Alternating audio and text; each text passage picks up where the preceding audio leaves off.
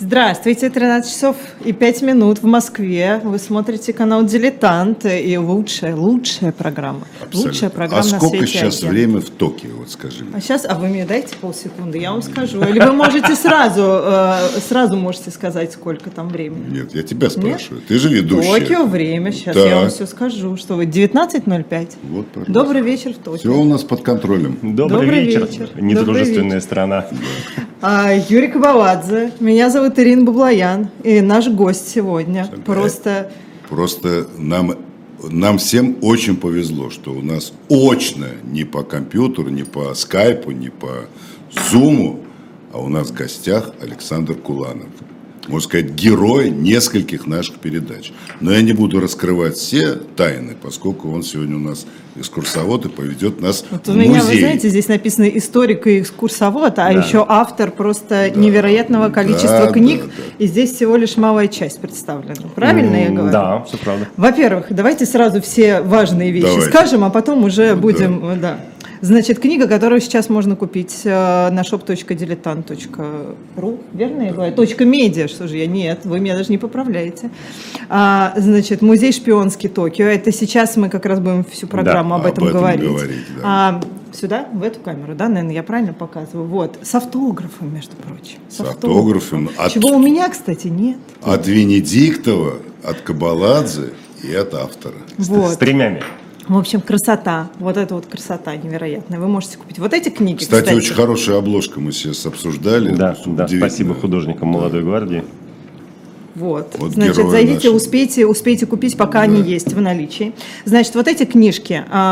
Уже раскуплены все, но, может быть, если вы очень сильно попросите, мы их еще, еще раз найдем. Закажем. Да, соответственно, это Жизель, э, Роман Ким, так. Ощепков и, разумеется, Зорге. Да. Вот. Да. Ну что ж, давайте мы с вами перейдем к главному. Саша, веди нас в музей. Билеты купили? Нет, мы рассчитывали, что ты нам дашь контрамарку. Я под плащом Кабаладзе проскользнула. Хорошо, поведу. На самом деле, все так и есть. Это не просто книга, это довольно сложный, даже издательский, наверное, проект. Ее сложно было формировать, вот как автору сложить те тексты под одну обложку, потому что это кураторская экскурсия. Это действительно экскурсия по музею, которая состоит из двух и параллельных, и переплетающихся, извините меня тут за физику сложную, пластов.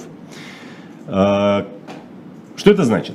Есть общие идеи у книги, угу. которой посвящено все, что в ней есть, все, что существует. И эта идея называется «Ниндзя против русских».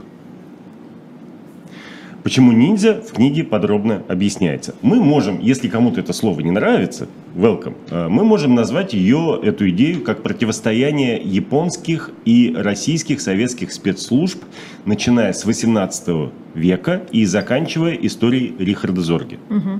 который, ну, в свою очередь, в книге она заканчивается шестьдесят четвёртым годом.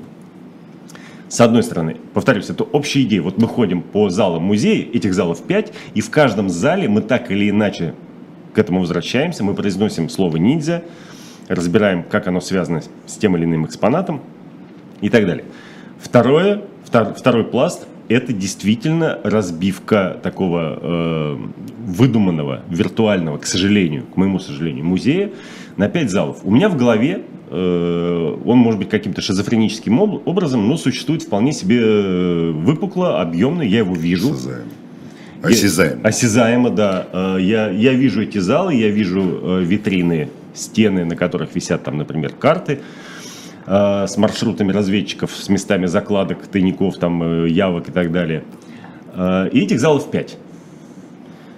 Первый зал очень простой, он называется «Ниндзя». Ну, поскольку тема такая. И хронологически относится к самым удаленным от нас временам. Это, опять же, восемнадцатый и э, середина девятнадцатого веков. Ваша молодость, Юрий Георгиевич. Да, абсолютно. Да, я помню это время. Да, да, в Лондоне причем. Да, да. Джек-потрошитель и иже с ним. Э, зал второй называется «Штабс-капитан Рыбников». И наверняка слушатели понимают, о чем идет речь. Это то, что связано с событиями русско-японской войны. до, во время и даже немножко после. Кто не читал капитана Рыбникова, срочно бегите, Куприн, найдите этот рассказ, да, потрясающий. Да. Ну, потому что это, это многое объясняет. Это такой маркер, который сразу дает понять, о чем там будет речь во втором зале. Зал третий называется «Монах», и это уже зал персонализированных меморабилий. Вот как я красиво сказал сейчас, да. Красиво. Потому что мы там рассказываем историю замечательного нашего разведчика и совершенно потрясающего человека, личности, героя нашей истории отечественной, через вещи, связанные с ним, и через его псевдоним. Оперативный псевдоним «Монах» принадлежал э, первому нелегальному резиденту советской разведки в Японии Василию Сергеевичу Ощепкову. Да, книга отдельная, да, ему посвящена. Кто захочет после этого зала разобраться в истории подробнее, пожалуйста, это можно сделать. Четвертый зал называется «Мартен». И это опять оперативный псевдоним, но не разведчика, а контрразведчика. Человек удивительной и судьбы, и удивительного характера. И это луковица, которая до конца у нас до сих пор не раскрыта, Роману Николаевичу Киму. Зал пятый называется «Рамзай». Тут, наверное, для многих проще, потому что все помнят, что «Рамзай» — это Рихард Зорге. То есть три зала сильно персонифицированных, они посвящены людям. Но это не значит, что там речь идет только об этих людях. Два зала несколько общей направленности. «Ниндзя» и штабс-капитан Рыбников. Если у ведущих появились уже вопросы, прежде чем мы выйдем из холла в первый зал, я готов ответить. Пока нет, но мы, я в предвкушении. Так вот, я уже просто одной ногой я вошел в этот зал и жду, когда ты. Ну, вот любой про Зорге мне еще примерно, ну, то есть про него хоть очень много, там, да, ну, конечно, да, про него довольно много и, и фильмы, и книги. С а остальными, вот остальные, с остальными. Ну, ты, наверное, объяснишь, да, почему вот ниндзя. Вот. Да, вот. И ну, почему кому-то может не понравиться, что да, их называют ниндзя? Ну, я бы сам внутренне метнулся, как говорил герой одного детектива, если бы меня привели в музей, сказали, это музей ниндзя. Хотя я много раз был в разных музеях ниндзя в Японии, но у нас это слово немножко такое попсовое. Ну да. В книге на кураторской экскурсии объясняется, почему к нему надо относиться со всей серьезностью. И, кстати говоря, как оно звучало раньше. Потому что японский язык велик и могуч, почти как русский. Ну, конечно, с русским не сравнить, но тем не менее. И э, до середины примерно двадцатого века слово «ниндзя» записывалось теми же иероглифами, да, но звучало по-другому. Назывались эти лю- люди э, «синоби», «синоби но моно». Вот «синоби» и «ниндзя» — это одно и то же. Это удивительно, да, как одни и те же иероглифы. Да, пишется перед... одинаково, читается по-разному. И сразу, чтобы э, такую интригу немножко подогреть, э, могу сказать, что первый человек, который на русском языке рассказал о ниндзя, ну, о синоби тогда еще, слова ниндзя, повторюсь, не было, это тысяча девятьсот двадцать шестой — двадцать седьмой годы, и попытался объяснить, что это за профессия, был герой нашего четвертого зала Роман Николаевич Ким, угу, который к тому времени был уже профессиональным контрразведчиком. Он вырос в Японии, работал в Советском Союзе против японцев и всю свою жизнь занимался темой ниндзюцу. Но он же был не японец. Он был кореец. Он этнический кореец, стопроцентный. Возвращаясь в первый зал, вот мы в него вошли, и ну, надо решить два вопроса прежде всего. Во-первых, как быть с этим словом синоби и ниндзя, какое оно отношение имеет к разведке? Ну... Все очень просто. Я там рассказываю в зале для большой группы, у которой сегодня несколько продолжительных экскурсий для тех, кто будет держать в руках книгу, о том, как впервые, в одном из первых, во всяком случае, словарей японско-русского языка это слово появилось, и там есть даже иллюстрация в книге. Там простым японским языком написано «синоби-шпион». Mm-hmm. Вот вам все. И сразу. Как бы, угу, да? То есть и ниндзя, ниндзя, и синоби, это, это, это все шпионы. Это, это, или это, разведчики. Это, это спай по-английски, да, на вашем шпион, любимом, да, языке. Да, спай. Да, на вашем любимом языке это спай. Хотя в японском языке на самом деле существует много определений шпиона, там, да, угу, самых разных. Но тем не менее, можно считать, что вот синоби — это генеральное определение, это, это угу, шпион. Если это шпион, то сразу у нас отпадает вопрос с тем, как он выглядит. Потому что ниндзя, э, в том числе, что такое? Это визуальный образ. Это вот эти мужики, которые прилипли к потолку, Конечно, да, в черном облегающем, да, костюме. Сзади у них мечи, мечи да, на, на, повязка, повязка да. И у них итальянские имена, там Микеланджело, Донателло, да, да, да, и так далее. Но это у нас в России это бандиты, бандиты. Да, да, чебурашки-ниндзя. Черепашки. Черепашки. Это у них черепашки, а у а нас, у нас чебурашки. Да. Вот. А, оказывается, в первом зале мы смотрим, как выглядели ниндзя. И там представлены гравюры с изображением знаменитых ниндзя, в том числе о которых э, ставились пьесы кабуки. И мы узнаем, что выглядели они совершенно не так. Никаких там вот этих вот черных комбезов нет. Э, оружие у них совершенно другое. И вообще э, в основе своей ниндзя, ну, действительно выполняли такую нормальную разведывательно-диверсионную работу в самых разных, в самом широком спектре э, этого предмета. Я рассказываю там об отряде ниндзя, э, которые... главной задачей которых было доставить как можно быстрее информацию в Эдо, нынешний Токио, с северных границ Японии о приближении русского флота. Угу. То есть этот отряд появился на случай, ну, ну разведчики. Так, не, не совсем появился, но да. содержался на случай э, русского вторжения еще в восемнадцатом веке. Вот если русские придут, надо как-то оповестить. Радио нет, телеграфа нет, никак э, не сделаешь. Был отряд ниндзя, синоби. Быстроногих в восемнадцатом или в девятнадцатом? восемнадцатом веке, которые должны были очень быстро из нынешней, с территории нынешней префектуры Аомори добежать до Эдо, нынешнего Токио. Это там... В прямом смысле быстроногих. Быстроногих в прямом смысле, бегом. Да. Просто бегом. Добежать и сообщить, русские идут. И посеять панику. Да. А, были, а, была широко распространена профессия среди синоби, среди ниндзя, среди шпионов и разведчиков, фармацевтов.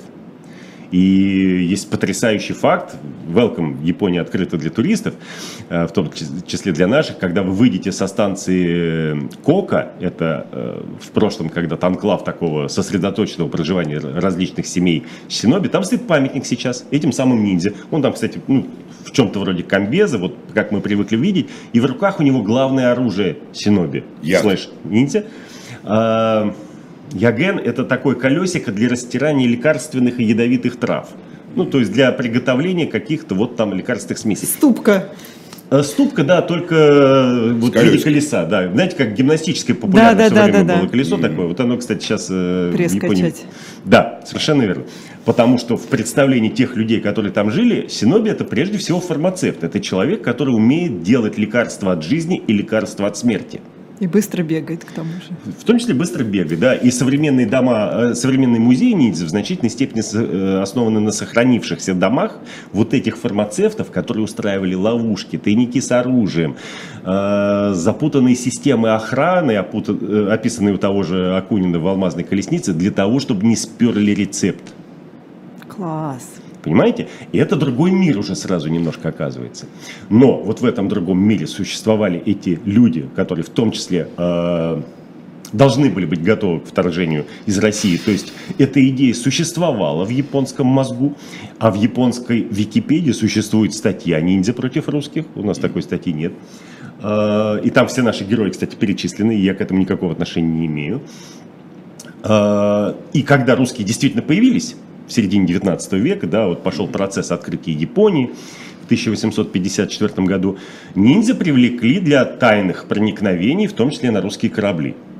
О том, как это было, вы узнаете на, напротив соответствующего стенда. Да. Вопрос. У меня и у чата. А женщины ниндзя были или только мужчины?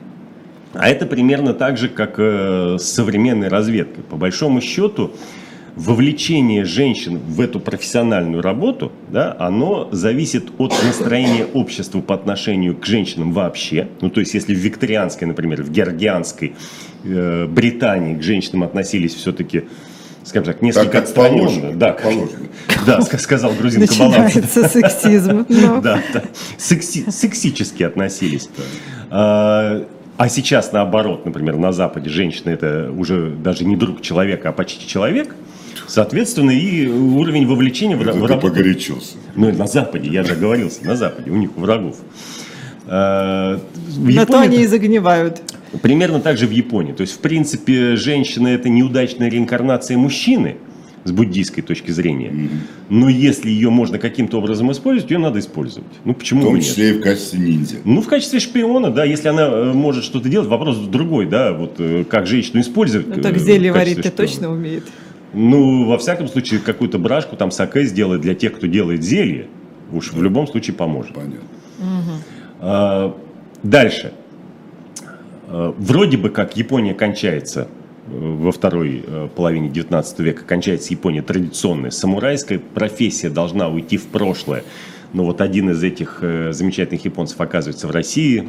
Тачибана Косай составляет вместе с нашим востоковедом Иосифом Гошкевичем словарь, в котором появляется слово «синоби». И, кстати, не только оно. Там есть э, определение традиционного ниндзевского, как у нас принято считать оружие. Ну, например, сюрикены, да, вот эти метательные, сюрикены, э, метательные звездочки. Э, там все это есть. Там, там написано совершенно спокойно, что да, вот есть такое оружие для, например, задержания преступников. То есть э, не существует флера вот этого романтического джеймс-бондизма в этих словарях нет. Понятно. Ну, это, это просто такая работа.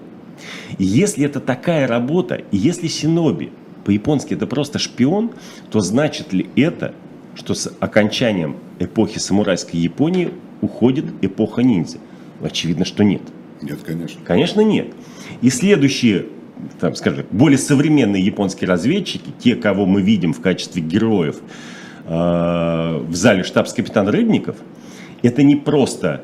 синоби, это не просто ниндзя, многие из них еще и продолжатели, на самом деле, действительно хранители каких-то школ.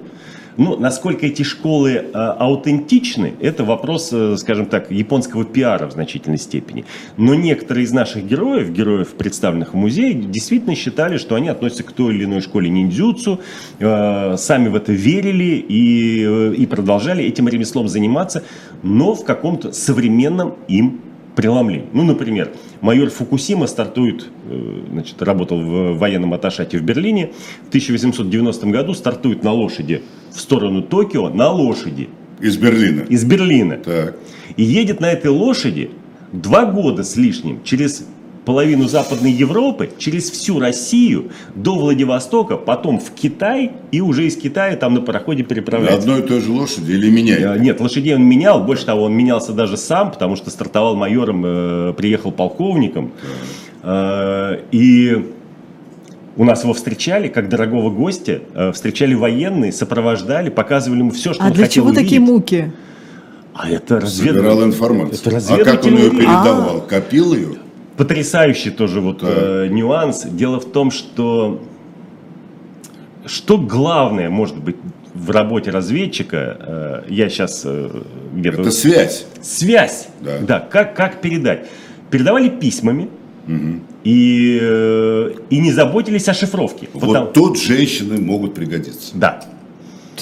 А сбегай-ка, родная, на почту. Да. Отнеси письмо. Слушайте, так это же небезопасно. Э, для кого? А если кто-то откроет письмо. письмо и все. И, и... и увидит, а что там... А там тайнопись. А там, нет, там не тайнопись, там японский язык, а это тайнопись. Вот я сейчас понял, я сейчас всем преподавателям японского языка говорю, японский язык это тайнопись. Так ну что, проблема особенно... найти какого-нибудь японца, но который переведет? Но если одно слово, написанное разными иероглифами, да означает... не то, что проблема, а грандиозная Google совершенно Translate проблема. Google Translate у них не было, да. Конечно. Грандиозная проблема. И Google Translate не поможет, потому что писать могли скорописью. И это все. И это нужен человек, который не просто японец, а у которого есть соответствующее образование. Я вам могу сказать, я поговорил, успел поговорить с ныне покойным уже одним нашим контрразведчиком, который написал пособие по чтению японской скорописи. Я его спрашивал про романы Кима, «Четвертый зал», Мартен.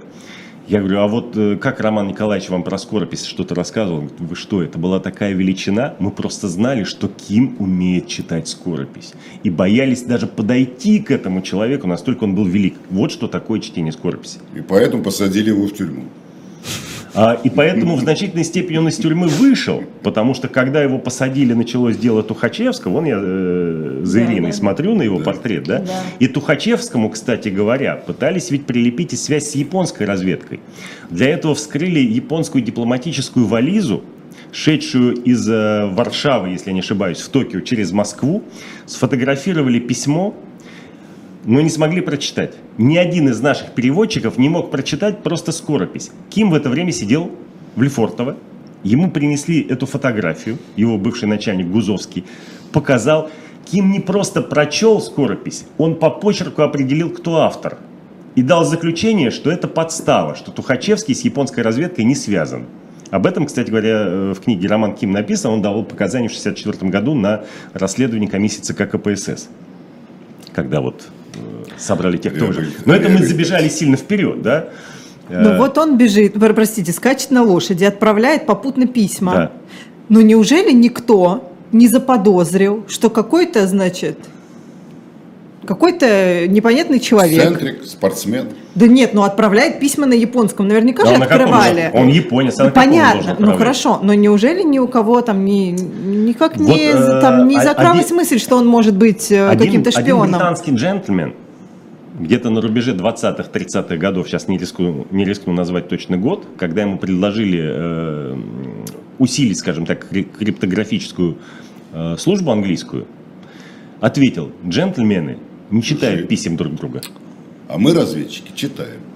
Синоби читают чужие. А для чего нужен в том числе музей? Для того, чтобы, глядя на отдельные экспонаты, а в случае с полковником Фукусимы там сразу два экспоната, свиток, написанный, каллиграфический свиток, написанный его рукой, который хранится у меня, и там э, невероятно... Студию надо было. Там, там есть картинка.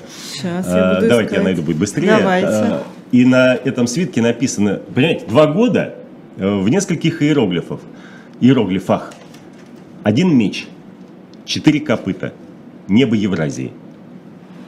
Вот он. Еще раз, что это означает? Значит, один, один меч, четыре копыта, так. Небо Евразии. И что это, как это? Два года путешествия от Берлина до Токио. Ой, лошадь, меч, вот. Копыта. А на портрете, кстати говоря, сам майор Фукусима, знаете, где портрет хранится? В Малмышском краеведческом музее. Малмыш это где? Вот. А Фукусима знал. Хороший, важный вопрос. А Фукусима знал. Это Кировская область нынешняя. Спасибо. Вятка. Вятка, спасибо, да, Вятичам за то, что прислали мне эту фотографию. И, и там масса... Э, да, мы не можем сейчас в каждом зале останавливаться на полчаса, да, но там да. масса вот у этих экспонатов. У нас всего осталось полчаса. Ну, мы масса можем еще одну масса, передачу. Масса мне очень интересно. Вообще. Надо этот музей тщательно... Изучить. Его Конечно. Надо тщательно строить, потому что дальше там следует э, рассказ о знаменитом капитане. Штабс-капитане. Э, нет, просто капитане а мор- морском, собственно говоря, капитане второго ранга на излете карьеры. Э, Хиросе Такэо, который работал в военно-морском атташате в Петербурге, в японском атташате, mm-hmm. соблазнял русских женщин, его считали невероятным красавцем, и сейчас в одном даже из сериалов он присутствует. Да, это да, вот это... маршрут. Маршрут. Да, через всю Евразию. Обалдеть. На лошади. В те времена Обалдеть. Железной дороги не было. То есть без вариантов. А, а ему для того, чтобы там поменять лошадь, да, запастись провиантом, надо а, проскакать от воинской части до воинской части. Вот вам места расположения, места дислокации всей российской ну, воинской части российской. Российской. Конечно. У него были какие-то рекомендательные письма. Да, ну как же, он э, помощник, по-моему, уезжал из Берлина военного атташе, естественно, ага. военный дипломат, все как положено. Все его человек, прикрывали в случае да, чего. В наших газетах писалось, все это подробно рассказывалось, маршрут его, как, какие остановки он делал, какие офицеры его встречали. Но он, он для нас был национальным героем. Кстати, перед этим один из наших офицеров проделал такой же путь по нашей территории на лошади, и, в общем-то, об этом никто не узнал. А после него, кстати говоря, этот же маршрут в таком же направлении, но по нашей территории, проделала женщина, казачка. Так, так, это еще раз... Такой из Берлина тоже? Не, нет, э, по нашей территории, по Российской империи, она, по-моему, ехала на лошади с Дальнего Востока в Петербург, да. Причем начинала даже с собакой, но собака на первых там двух сотнях верст стерла лапы просто-напросто. Вот, собаку пришлось оставить, она дальше... Она просто из чистого любопытства, как это сделать, ну, своя, да? Женщина, да. Казачка, она... В то время люди хотели показать, в том числе наши, что мы не хуже японцев, которые могут это сделать. Но наши забыты, а в Японии э, в разведке э, имя Фукусимы почитаемо. Э, существовала даже такая любительская медаль Фукусимы, как в британской разведке есть медаль Ло, Лоренса Аравийского, да? Угу. В Японии медаль Фукусимы. У нас, к сожалению, такой нет. Другие люди, другие замечательные персонажи. Вот как раз тот самый Хиросе Такэо. Глава о нем называется «Капитан Сорвиголова», потому что ему оторвало голову русским снарядом под Порт-Артуром. А он занимался диверсиями, выставлял брандеры, затапливал японские угу. пароходы поперек выхода из гавани. Ну, голова хранится в Вятке. Остатки... Запомнили место, где именно? Скажем Думаю, так, что нет. Японские Баламыш... матросы, вот они там на гравюре изображены, они собрали остатки биомассы, угу. выловили фуражку, сложили эту биомассу в фуражку и захоронили с воинскими почестями в Японии. Ему был возведен, кстати, помпезный, потрясающий... Выловили, а это где-то вот в... Это перед Порт-Артуром все, ага, да. Понятно. Тело похоронили наши моряки, тоже с воинскими почестями, причем присутствовали родственники э, девушек, влюбленных в Хиросе во времена, когда он работал в Петербурге. Это невероятно трогательная история. Японцы про нее сняли сериал. Ну, не про нее, да, но там, скажем так, как косвенная линия, он присутствует, этот сюжет. Вот Ирина листает дальше, да, там рассказ о загадочных фотографиях русских генералов и адмиралов, найденных в Нагасаки. Вот фотографию адмирала Макарова я совершенно случайно увидел в папке с э, европейской эротикой начала двадцатого века. Mm-hmm. э, Тоже в Вятке. В Токио. А в Токио. В Токио, да. Но с европейской эротикой. Э, не знали, куда бородатого генерала положить. Положили к голым французским женщинам. Заслужил, э, видимо. Вот на этой фотографии, ну, в общем-то, широко... Японская жена. Широко известная специалистам история, это не просто японская жена, это невестка Дмитрия Ивановича Менделеева, создателя водки и попутно еще периодической системы элементов.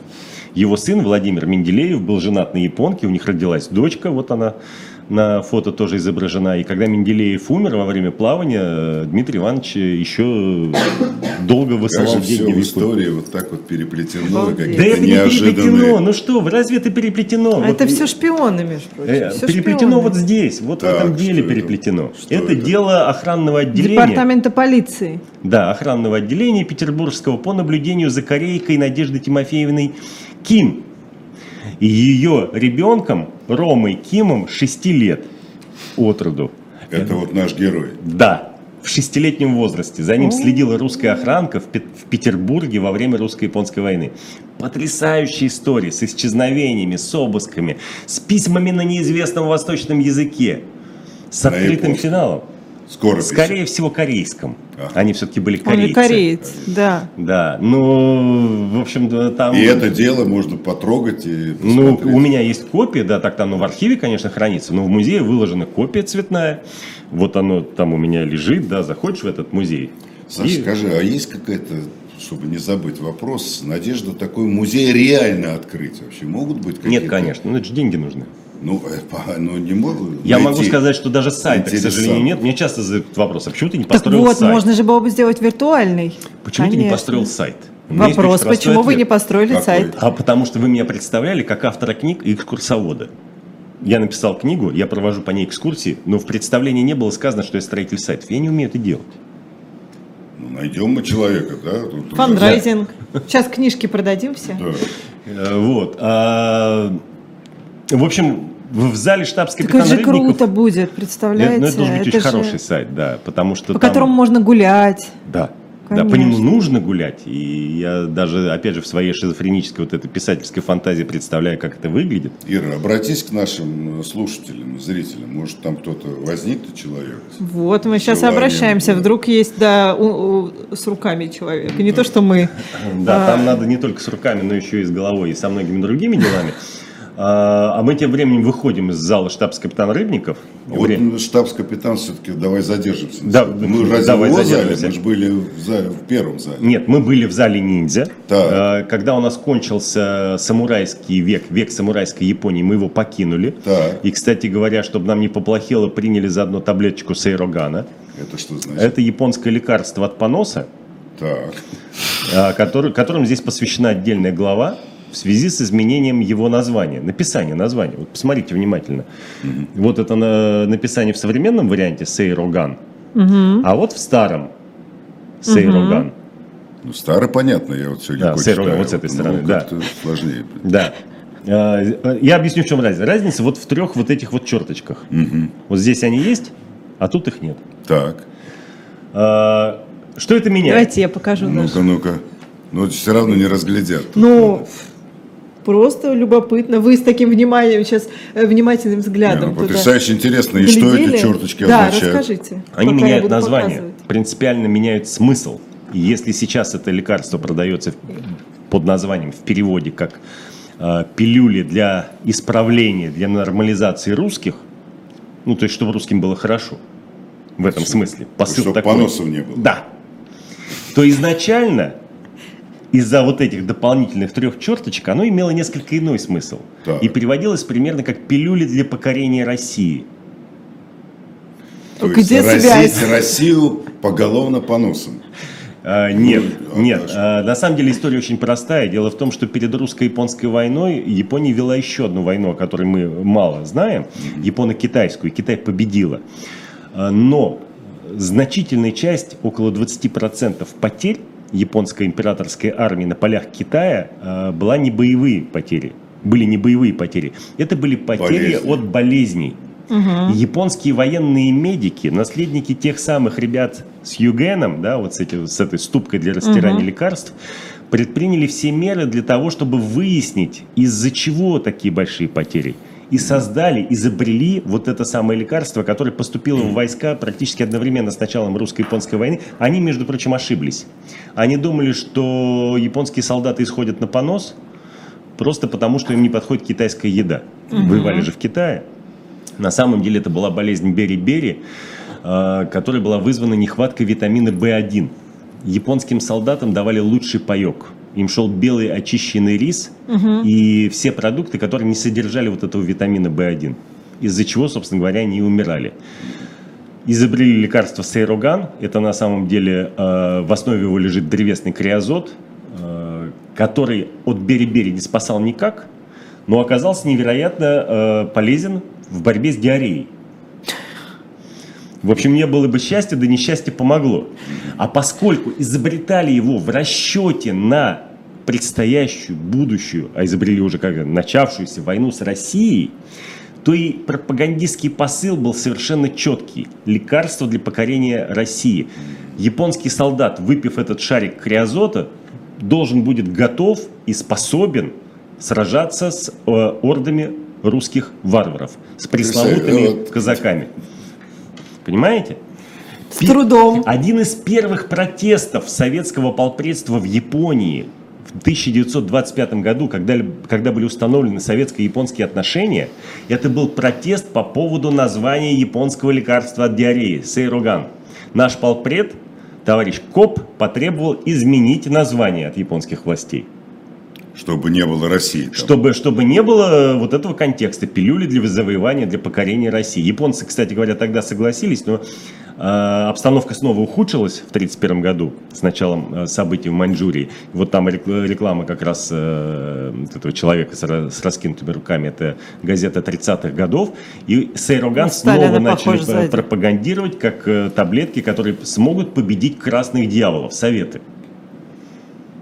Ну, Чего потрясающая же история. Все японцы об этом знают. А, да никто практически об этом Скажи, знает. Пожалуйста, поскольку мы как-то ушли из зала штабс-капитана Рыбникова. Нет, мы в нем. Это а в нем, сейчас? Это все в нем, да. У него был прототип Рыбникова? Это, Или это собирательный? Это, нет, конечно, это образ собирательный. Самым известным прототипом называют э, полковника Акаси, но э, вообще эта история очень интересная о роли японской разведки в русской истории, в русско-японской войне, в эпохе штабс-капитана Рыбникова. Я должен сказать, что эта роль до сих пор не изучена толком.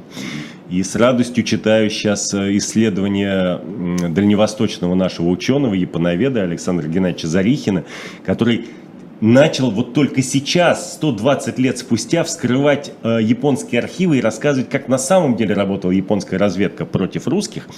И эти документы показывают, что чрезвычайно сильно была она мифологизирована. И Куприн стал жертвой вот этой мифологизации, когда японский шпион э, виделся везде, повсюду. На самом деле этого не было. Но поскольку наша разведка работала плохо, контрразведка не работала вообще, это было состояние внутренней такой интеллектуальной паники. Японцы везде, каждый китаец японец, каждый китайский кули это полковник японского генерального штаба, угу. и только проститутка спасет Россию. Ну, как получилось, собственно, в рассказе у Куприна. Круто. Круто. Так. И все это вымысел. Но это вымысел, основанный на панических настроениях, которые, в свою очередь, основаны на сильно переоцененных успехах Понятно. японской ну, разведки. Куприн все это выдумал? Историю? Нет, Куприн выдумал, конечно, конечно. Да. Он, он не связан. Потрясающе на такое выдумать. Так, так, это, так близко так к красиво написать. Поэтому их называют писателями, этих людей. А мы читатели. А мы читатели, да. Мы можем, наконец, оставить зал, потому что да. даже переходя в следующий, он называется «Монах», мы из эпохи-то, в общем, не уходим. Mm-hmm. И рождение этого зала, рождение этой фигуры исторической как разведчика, оно связано в том числе вот с этими настроениями. Потому что, когда война закончилась, закончилась, как известно, не очень хорошо для России, Портсмутским миром, отдачей э, Порт-Артура, Дальнего, Южного Сахалина, э, наши... военные, прежде всего, приступили к анализу, почему мы проиграли эту войну. И в числе основных причин было названо отсутствие и, и слабая постановка разведочного и контрразведывательного дел, и отсутствие квалифицированных драгоманов, то есть переводчиков с восточных языков. Угу.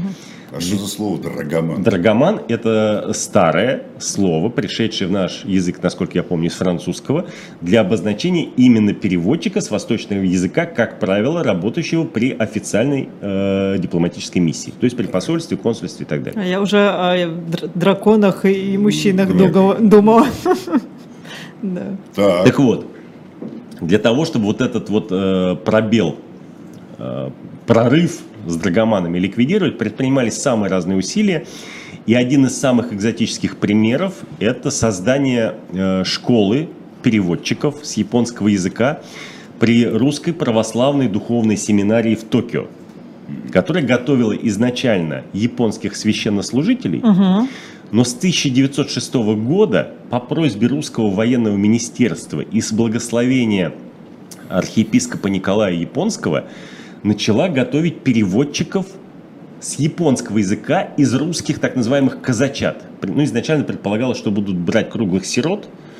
Больше того, там существовал проект, в книге тоже об этом сказано, создание восточного коммерческого детского сада, в который должны были отправлять детей с шестилетнего возраста, чтобы они выросли в Японии, для которых японский язык стал бы родным, но при этом истинной родиной оставалась бы Россия, и в случае следующей войны, или с наступлением неизбежной следующей войны, вот эта вся армия спящих шпионов, выросших в Японии, смогла бы, наконец, принести победу.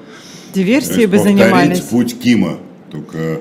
Ким повторил вот эту, а воплотил в своей биографии вот эту идею, о которой, конечно, тогда не знал. Да, это стало известно только уже в последние годы. Но школа существовала переводчиков при семинаре, подготовила ну, не меньше двадцати человек с разным успехом. Однако самым известным из этих двух десятков людей стал именно Василий Сергеевич Ощепков, которым посвящен отдельный зал. Угу.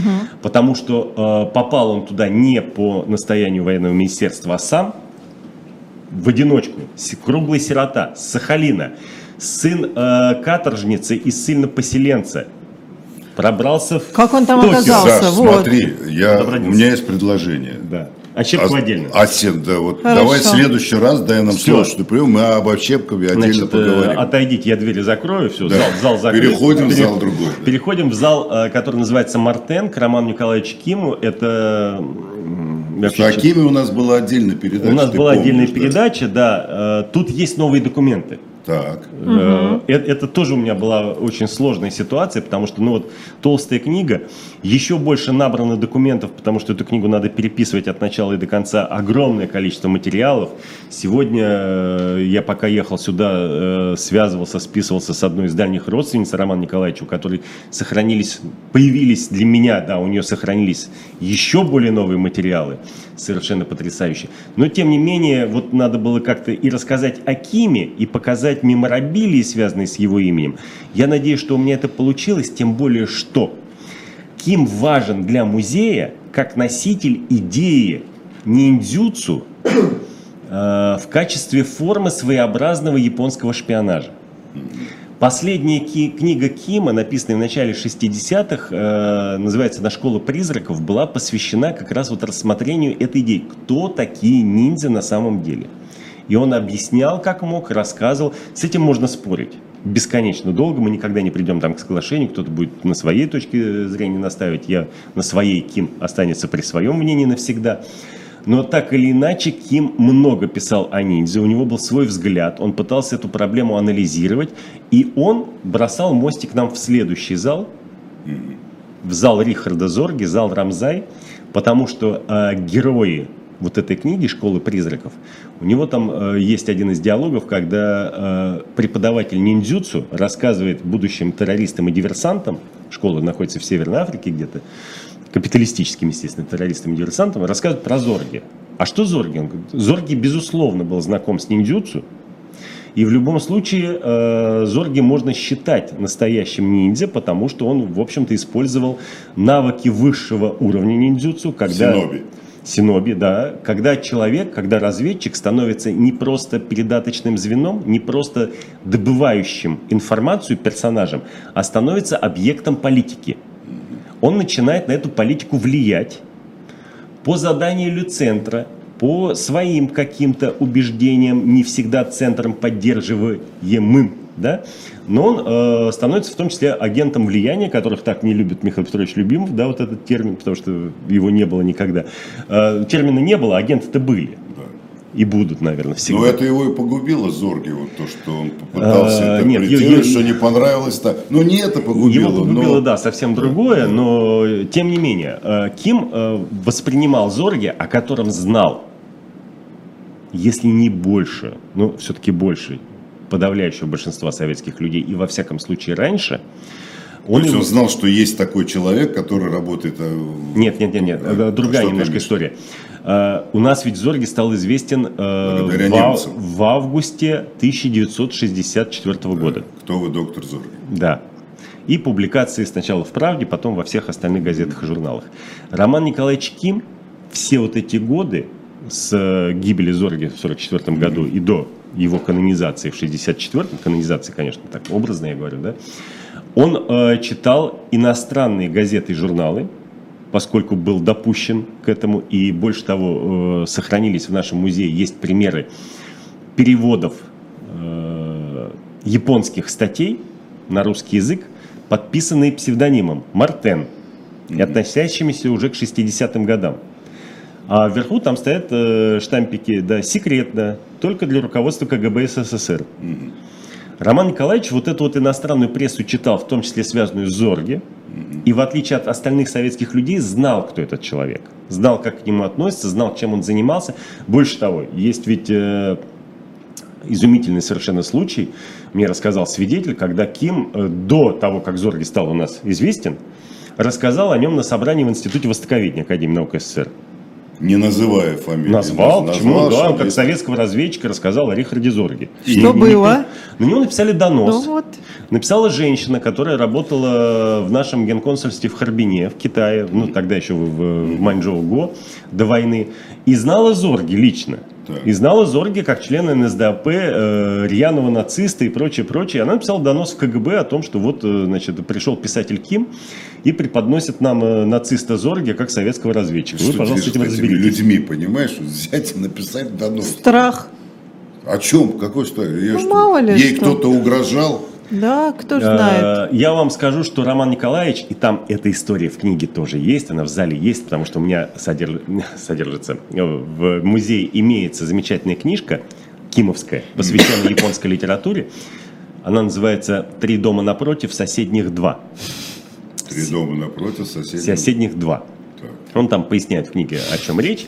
Не понимает, Юрий Георгиевич. Не понимает. Книга непростая, книга с инскриптом. Это тридцать четвёртый год. Там написано «На память о встрече с читателями». Роман Николаевич Ким.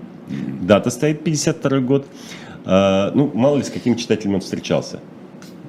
На семнадцатой страничке в моей книге с инскриптом Кима стоит библиотечный штампик. Библиотека Ленинградского областного управления эн ка вэ дэ эс эс эс эр. Встречался читатель. Так вот, Роман Николаевич, в свою очередь, в свое время приехал в Ленинград и присутствовал на защите кандидатской диссертации литературоведа, филолога, японоведа Розы Карлиной. Она писала диссертацию о творчестве японского писателя в Табата Симея, писателя-переводчика, фаната Толстого, приехавшего даже в Петербург и скончавшегося по дороге в Японию обратно. Ким потребовал диссертацию, защиту диссертации прекратить, мотивируя это тем, что в Табате Симей в период зала штабс-капитана Рыбников работал на японскую разведку. Ким, видимо, знал, о чем говорил, поскольку сам-то он работал в контрразведке. Mm-hmm. а, но его убедили, что вот рассматривается вопрос только литературный, литературный аспект. Ему не творчества. Поверили или сделали вид, что не верили? А, его убедили, что не надо все-таки это, это делать. Да. То есть Роман Николаевич в своих действиях... Тоже доносы писал. Это, это был не донос, потому что он приехал открыто и заявил, да, но это была логика э, движения души советских людей определенного склада. Бдительность. Да, да. Вот вы сейчас вспомнили это слово, да, да, лондонское. Бдительность прежде всего. Бдительность прежде всего. Это переход из четвертого зала, зала Мартен, посвященного роману Кима, в котором, повторюсь, много очень интересных экспонатов, новых экспонатов и старых экспонатов, начиная с трубки Кима, с которой он перочинным ножиком срезал клеймо «Ява Главтабак». Зачем? А потому что Кима, еще не реабилитированного писателя, он же отсидел восемь с половиной лет по обвинению в шпионаже в пользу Японии, сразу начали отправлять в загранкомандировки. И он ездил в Африку, в Китай, в Боялся, Соединенные Штаты, дважды в Лондон. Человек с абсолютно восточной внешностью, ну, кореец, да, да, свободно разговаривающий на японском э, и английском языках, может быть, еще на каких-то, да, там, с меньшим успехом. Он очень, видимо, не хотел, чтобы в нем видели советского человека. Штабс-капитана Рыбникова. Да, и у него была вот эта трубочка, которая теперь хранится. По всему, что вы рассказываете, сложно было в нем увидеть советского человека. Сложно, да, но если бы кто-то, да, вот э, ну, да, Юрий Георгиевич знает, да. Откуда у вас ява тут? Да, а трубочка лежит там у пепельницы где-то, кто-то подошел незаметно, сфотографировал ее, потом увеличили кадр, а у него клеймо стоит «Главтабак Ява». Но бдительные... английские контрразведчики. Да. А почему у вас стерта тут эта надпись? Это тоже очень интересный нюанс. Еще больше подозрений, да, конечно. Да, да, да. То есть э, Штирлиц-то шел по Берлину уже без парашюта, ну, да. но стропы, торчащие из системы, вот. об, были обрезаны и выдавали, чтобы, значит, парашют все-таки был. был. Угу. Парашют все-таки был. Но вот э, с этими стропами мы переходим в э, заключительный, в пятый зал, посвященный Зорге. Это глава э, больная для меня.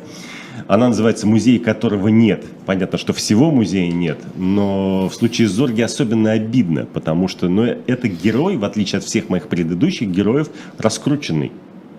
Это герой, э, экспонаты, связанные с именем которого до сих пор появляются иногда. Я пишу там о карте, висевшей дома у Зорге, которая была подарена директором службы внешней разведки Нарышкиным министру обороны Шойгу не так давно, в девятнадцатом году, в ноябре месяце. Нарышкин Шойгу подарил? Нарышкин подарил а, ну, Шойгу. Потому что тот был ГРУ.